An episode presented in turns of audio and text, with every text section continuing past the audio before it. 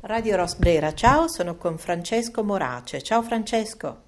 Ciao, ciao, buongiorno a tutti. Ti risento molto volentieri eh, perché parliamo eh, di un argomento che mi piace, eh, di cui mi piace puntellare un po' la radio e consentire agli ascoltatori anche di sollevarsi un attimo, risollevarsi quando eh, spesso noi affrontiamo argomenti che riguardano o il clima o l'ambiente o alcune problematiche, ecco, c'è il rischio un po' che siamo gravati da una serie di fattori che più che mai devono essere analizzati, eh, controllati, eh, messi in relazione. Tutto questo un pochino appesantisce, eh, perché a volte dà un È buon faticoso, impulso, però è certo, faticoso. Quindi certo. voglio chiedere a te, Francesco, che eh, pubblichi e con grande coerenza segui una tua linea da molto tempo, ehm, dei testi che vanno in una direzione di rinascita e di ricostruzione. Ecco, in questa dimensione, come possiamo immaginarla questa Italia anche sotto questa fitta nebbia che sembra in questi giorni un pochino appesantirci oltre il Covid? Certo, certo. Beh, allora eh, diciamo che il- lo sforzo di immaginazione che ho fatto proprio durante il lockdown mi ha portato a immaginare una rinascita dell'Italia, che è anche il titolo dell'ultimo libro che è stato pubblicato appunto durante questi mesi. Ma forse la cosa più interessante è il sottotitolo, perché io parlo di una visione per il futuro tra etica ed estetica aumentata e, e secondo me è lì un po' il punto da cui noi italiani possiamo ripartire, cioè da questa capacità che abbiamo e che spesso noi, noi stessi non comprendiamo di cogliere la bellezza del mondo e del saperla anche riprodurla e produrla. E se parlo di bellezza non parlo del lusso per pochi, parlo di quel gusto eh, che tutti ci riconoscono, che è anche un vivere la vita no? in modo eh, leggero, magari anche confuso, ma anche con una capacità di cogliere appunto l'estetica dove per estetica si intende un sentire.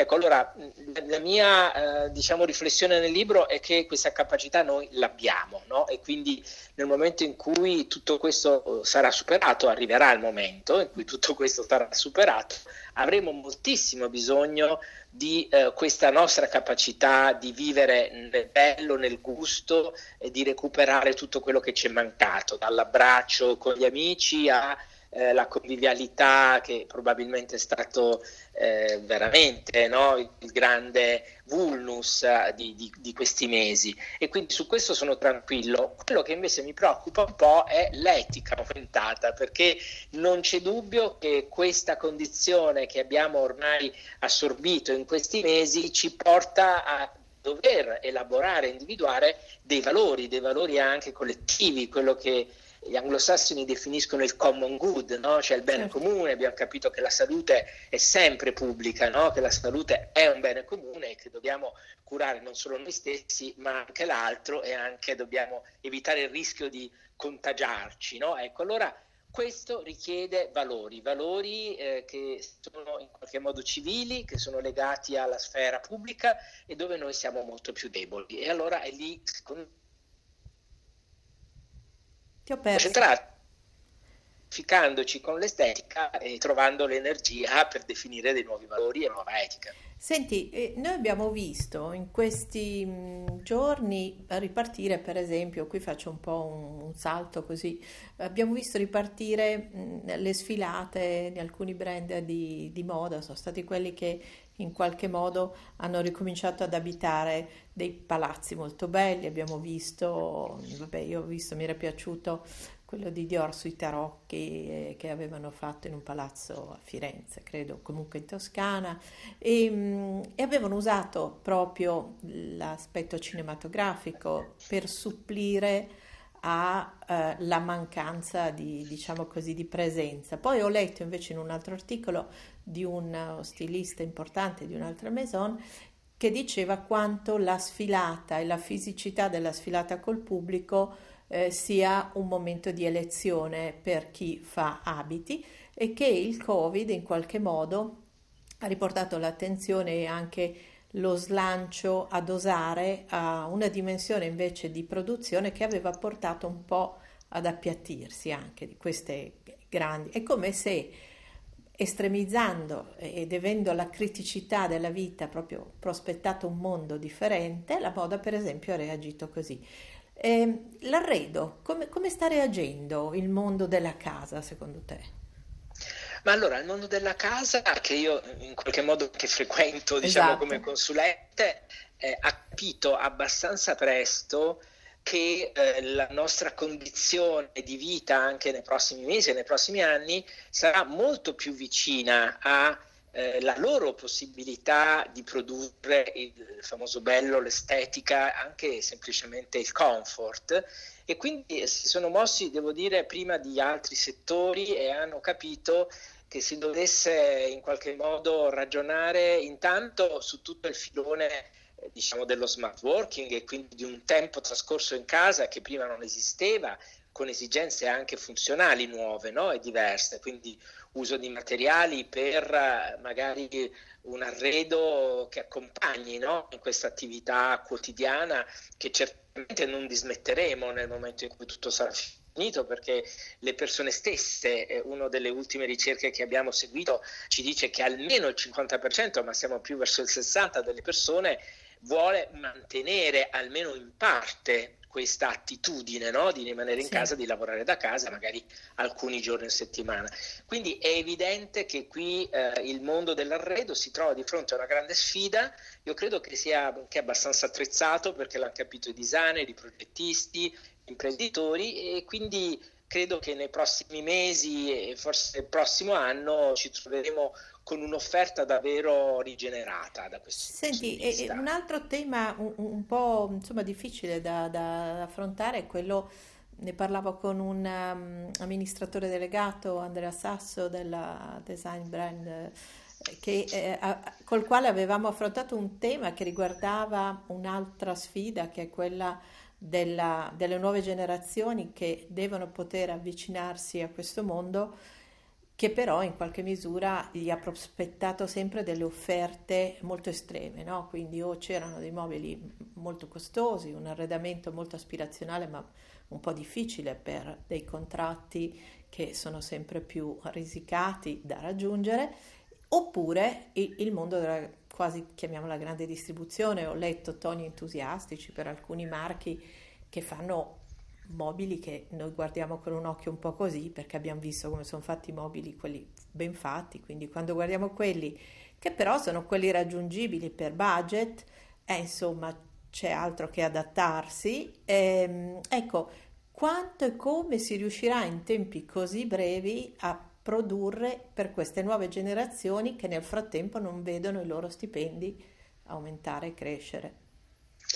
Eh, questo è un, è un bel punto interrogativo e io vedo qualche segnale, ma in questo caso non così eh, diffuso, no? certo. mentre prima ragionavo un po' in generale no? sì. sulla capacità di questo settore di rigenerarsi e di capire che eh, non per i ragazzi purtroppo, ma magari per i loro genitori o per le famiglie o per chi ha già eh, magari una casa eh, diciamo eh, frequentata e con eh, un comfort a un livello eh, alto eh, mentre lì appunto ci sono veramente molti progetti e c'è molto pensiero Purtroppo in quest'area che tu hai individuato c'è ancora poco. Mm. È più probabile, eh, dico purtroppo perché questa non è una buona notizia per il Made in Italy, è più probabile che siano le grandi catene di distribuzione a cui tu fai riferimento, eh sì. che eh, cerchino delle soluzioni anche un po' più di alta qualità uh-huh, per certo. i ragazzi, per le nuove famiglie,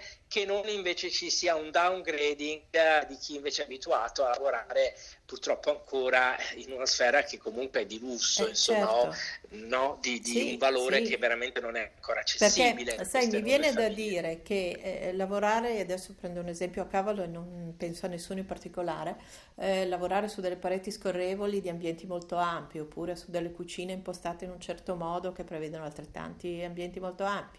E, ehm, mi viene da dire che noi noi siamo proprio capaci, cioè ci viene proprio quasi naturale per cultura, per storia, eccetera.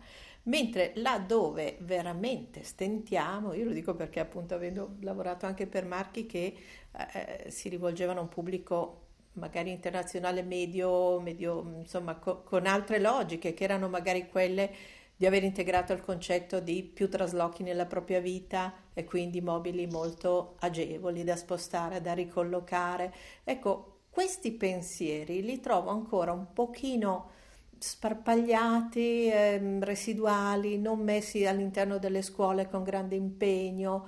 Cioè, ecco, questo un'area, poi ti dico anche un'altra area che mi fa rimanere un po' così, è che se poi per ottenere questi risultati di prezzo, perché parliamo anche di quello, eh, noi dobbiamo rivolgerci o pensare solo a una manifattura che fa ricorso alla Cina, a semilavorati che sono di un certo tipo, eccetera, eccetera. Quindi di nuovo non avere quell'autonomia di progetto, pensiero e produzione che invece questo paese sì, potrebbe, avrebbe dovuto pensare di mantenere e di tenersi.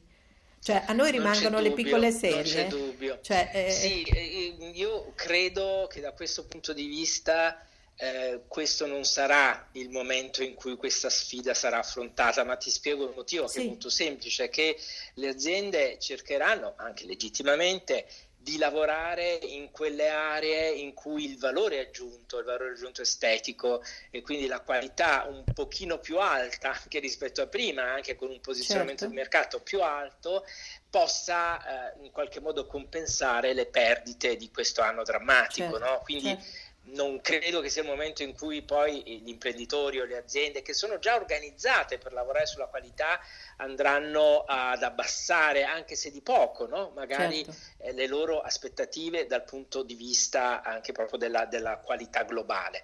Eh, spero che questo possa avvenire tra qualche anno, sì, perché sì. non c'è dubbio che eh, questo sia un mercato che esiste, che finché noi italiani non lo raggiungiamo verrà comunque colonizzato da altri, che sono quelli che noi eh, certo, conosciamo, esatto. e, e, ed è sempre più difficile che poi eh, si riesca a trovare un varco per poter uh, posizionarci anche noi no? in questo esatto. settore, ma non c'è dubbio che ancora oggi eh, si produca più per i genitori magari di questi 20-30 anni sì. che vanno a, a, lavorare e che hanno magari una disponibilità eh, sai Minore. bene che in Italia ancora oggi l'arredo della prima casa viene tendenzialmente pagato dai genitori sì. dei ragazzi e sarà ancora quello credo il target elettivo. Ecco, e poi, e poi, ti aggiungo un ultimo tema, ma con te verrebbe facilissimo inanellarne tanti, che riguarda per esempio la tanto insomma, auspicata capacità di riciclare, di riusare, che invece non è poi così facile diffusa. Io ti porto un esempio, ho una quantità adesso di piatti, bicchieri e cose che sono state accumulate nel corso della vita, così come altri oggetti, complementi, eccetera, e quando uno si deve spostare ed è disposto e disponibile, dice vabbè ci saranno delle coppie che hanno una casa vuota, che, disposto anche a regalarle, disposto anche a, insomma, a, a metterle in circolo, no? proprio con l'idea del le usate un po', sono belle, ma possibile che non si trovi. Ecco, non è così facile in Italia, poi voglio dire c'è subito.it facile di qui, facile di là, però non è così facile diffuso su tutto il territorio italiano questa mentalità di uh, c'è una cosa, la riprendo, la riutilizzo perché... Sì, paradossalmente, guarda, hai, hai assolutamente ragione, paradossalmente sta diventando più facile farlo nell'abbigliamento, sì, no? che sì. avresti detto, insomma, no, eh, è, una cosa personale, realtà, dice strano, no? No? più eh. intima, no? Certo. più legata eh. alla nostra seconda pelle, e invece lì sta avvenendo, e sta avvenendo anche in termini di upcycling, certo. quindi di un riciclo